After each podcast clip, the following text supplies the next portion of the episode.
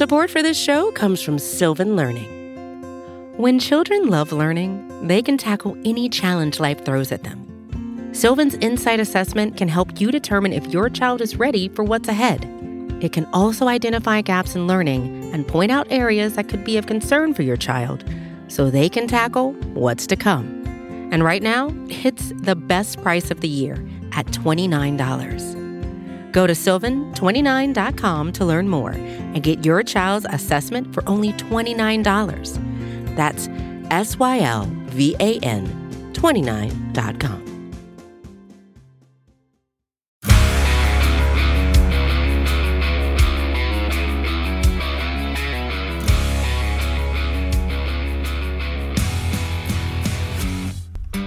Welcome to the Daily Hammer, your daily news source when it comes to the Atlanta Braves, is part of the Battery Power Podcast Network. My name is Sean Coleman. Hope wherever you are and wherever you are listening, you are having an outstanding start to your Friday. Of course, you can find the Daily Hammer, the Battery Power Podcast, the Road to Atlanta Podcast, and the podcast to be named later, all at batterypower.com, at Battery Power, SBN across all forms of social media, and free on all podcast platforms. Wherever you choose to listen, that's where we'll be for free.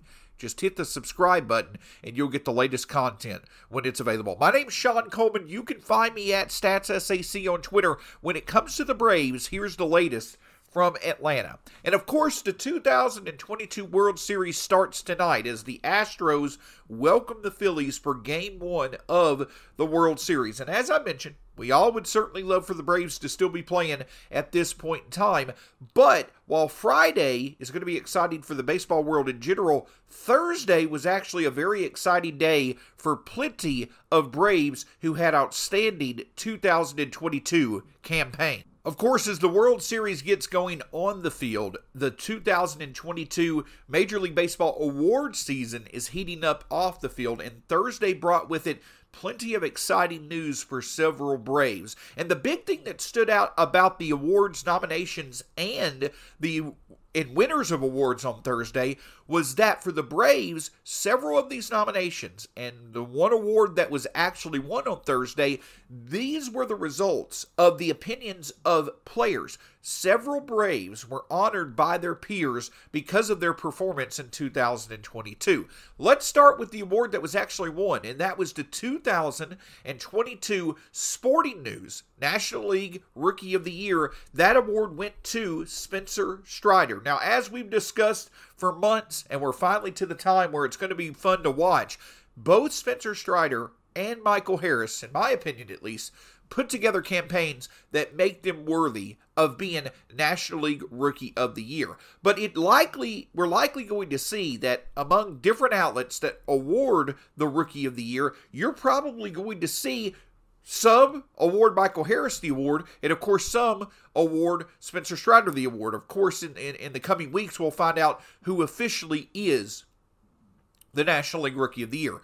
But of 212 Major League Baseball players that were polled, Spencer Strider received 47% of the vote, while Michael Harris received 41%. So it goes to show that it's not just, you know, the Braves franchise and the fan base, it's not just analysts and baseball minds that all recognized how special both Spencer Strider and Michael Harris were during their rookie seasons. Their peers themselves, fellow Major League Baseball players, also clearly recognized just how special of a season it was for the Braves duo of outstanding rookies, and Spencer Strider took home the Sporting News National League Rookie of the Year. But beyond that, the, the nominations were also announced for the Major League Baseball Players Association Players Choice Awards, and several Braves were, or, or some Braves were actually nominated for awards. Austin Riley was one of the three finalists for National League Outstanding Player, along with former Brave Freddie Freeman, Paul Goldschmidt, and Paul Goldschmidt. Also in the running were for the National League Outstanding Rookies of the Year were both Michael Harris and Spencer Strider. So you have to feel pretty confident that a Brave is going to win the National League Outstanding Rookie of the Year at the MLBPA Players Choice Awards. And then for National League Comeback Player of the Year, Ronald Acuna Jr., Brandon Drury, and Albert Pujols were the finalists. Now, Ronald Acuna Jr. may have a case. I'll be honest. It's probably going to wind up being Albert Pujols, who uh, was absolutely outstanding in his final season as a professional. But it's great to see that the Braves are well represented when it comes to the opinion of their peers. Not necessarily sure outside of Rookie of the Year, how good of a chance Austin Riley and Ronald Acuna Jr. have at perhaps winning this award, uh, winning their uh, you know specific awards. But it'll be fun to see the Braves well represented on a night where it was the players who voted on the awards winners. And then, of course, one of the more exciting, one of the more well known awards was in uh, nominations for the 2022 Silver Sluggers were announced on Thursday as well, and five Braves are up for awards. And the names are who they are who you would expect for them to be, with maybe a few surprises thrown in. For instance, Matt Olson is a finalist at first base, along with Paul Goldschmidt, Freddie Freeman, Pete Alonso, and Christian Walker. Austin Riley is one of four Silver Slugger finalists at third base, along with Manny Machado, Nolan Arenado, and Justin Turner. Dansby Swanson, who was outstanding at the plate for much of the year as well as in the field, but he is a shortstop finalist with Trea Turner, Willy Adames, and Francisco Lindor.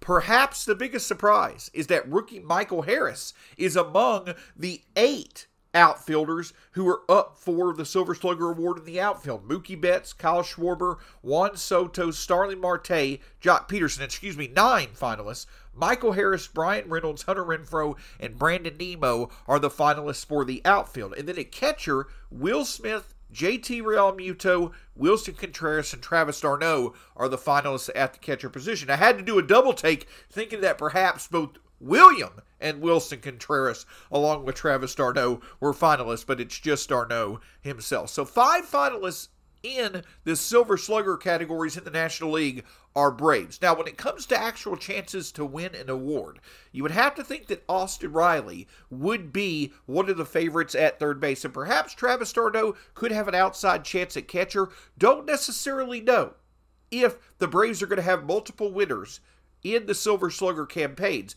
But at the very least, again, this goes to show just how outstanding and how deep this Braves lineup was this season. You probably expected the chance for Riley and Olson and Swanson and d'Arnaud to be among Silver Slugger finalists at their positions. But then when you see Michael Harris's name in the outfield, that just goes to show how great he was offensively to go along with his defense this season. And of note are a few names that regularly, when they are healthy, are among the Silver Slugger nominations that are not there this year. I'm speaking of Ozzie Albies and Ronald Acuna Jr. That is one of the biggest things to remember about this Braves offense. As awesome as it was for much of the regular season, it very rarely was firing on all cylinders at once. And the fact is is that this offense didn't have a fully healthy Ronald Acuna Jr. and it only featured Ozzie Albies twice for only two games after June 14th. So that's what's exciting going into next season. We see so many of the Braves position players up for awards because they had outstanding offensive seasons and then you and then you realize that perhaps the Braves two most dynamic offensive talents and Ronald Acuna Jr. and Ozzie Albies should both be healthy heading into 2023. It makes you come to realize that as special as the Braves offense was in 2022, there may be an, even another level or two it could go up to in 2023. Support for this show comes from Sylvan Learning. As a parent, you want your child to have every opportunity, but giving them the tools they need to tackle every challenge, that takes a team. Now more than ever, educational support tailored exactly to what your child needs can make all the difference. That's why parents have trusted Sylvan Learning for 45 years as the ultimate teammate in their child's educational journey, instilling in them a love for learning and a passion for reaching the next level. And Sylvan's Insight Assessment can identify gaps in learning and areas that could be of concern for your child. It's a 360 degree view into your child's learning that you can't find anywhere else and helps ensure that your child didn't miss something in school that might put them at a disadvantage in the future. And right now, it's the best price of the year at $29. Go to sylvan29.com to learn more and get your child's assessment for only $29. That's S Y L V A N 29.com. So, with only two of the 30 Major League Baseball teams still playing baseball as we end October and head into November. Season outlooks. While we talk about this part of the MLB calendar being award season, which is certainly exciting for a team that's well represented like the Braves, it's also outlook season. You've got plenty of baseball's best minds looking at the offseason outlooks for teams that they cover, or national media members talking about who could be the major players that could either be traded or signed elsewhere. You know, it's an exciting time of year when it comes to speculation on what on what has already attempted to have happened and what could happen when it comes to Major League Baseball. And Mark Bowman of MLB.com wrote his offseason outlook piece, Five Questions that are facing the Braves. And the fun thing is, is that he had a few notable news nuggets in his piece that really start to show what could be two of the major storylines for the Braves going into the off season. Now, one is what we already know, and that is Dansby Swanson's future, either as a Brave or in general, one that's going to include a very healthy raise when it comes to his paycheck, when it comes to his earnings, as he will be one of the top free agents available on the free agent market this offseason. Mark Bowman talked about the fact that the Braves will likely need to go at least 100 to 110 million on an offer to keep Dansby Swanson in a Braves uniform. And he also talked about the fact that it's going to be a very talented shortstop market. Trea Turner, Carlos Correa, Xander Bogaerts, Dansby Swanson, all four of those players are expected to be free agents this offseason. And we've talked about it, you know, not necessarily at length, but we've hinted at it at different times, you know, as the 2022 season came to an end. You could you could see the Braves going after any of those players. You probably could see them going after Turner, Correa, and obviously Swanson the Braves likely have the financial means to go out and get one of those three players if they deem it necessary to be able to secure a very, very good talent at the shortstop position long term. But the fact that Mark Bowman throws out the dollar amounts of 100 to 110 million, it, it brings to light, you know, so, some interesting uh, perspectives. Because if the true cost of potentially securing Dansby Swanson for the future was 100 to 110 million dollars. I find it hard to believe that if that truly is what it would take to sign Dansby Swanson long term, that the Braves would not already have jumped on that opportunity. If Dansby Swanson perhaps was looking for 100 to 110 million dollars over a 5 maybe 6 year contract, that is is a discount in my opinion. That is absolutely a no-brainer of a deal for the Braves. And with how much of an emphasis Alex Anthopoulos has placed on signing his core players long term, if he could have landed Dansby Swanson on that type of contract, five or six years, average annual value around 20 million a year, I find it hard to believe he would have not absolutely jumped on that opportunity. As I mentioned before, I think that when you look at the fact that last offseason, Trevor Story landed six years and $140 million from the Red Sox. Javier Baez landed six years, $160 million from the Tigers. I find it hard to believe that Dansby Swanson and his rep- representation are not going after at least 150 million. Now, it may be logical to feel that the Red Sox and, and, and Tigers overpaid for both Story and Baez, but if those players and I feel that Dansby Swanson has definitely had a better track record over the past few years than either Story or Baez. If those players are getting that level of contract, it would be very surprising to me for Dansby Swanson to wind up settling eventually for 100 to 110 million dollars. And again, if that was the true cost that it would take to keep Dansby Swanson or to sign Dansby Swanson, I just I feel I find it very hard to believe that Alex Anthopoulos would not have jumped on that opportunity. At the end of the day, if the market winds up determining that that is the cost of Dansby Swanson, the Braves should, without hesitation, get Swanson locked up for five to six years, with that being the total payout for his services. So it'll be very interesting to see. I feel that it is fair to say Dansby Swanson could be one of the more polarizing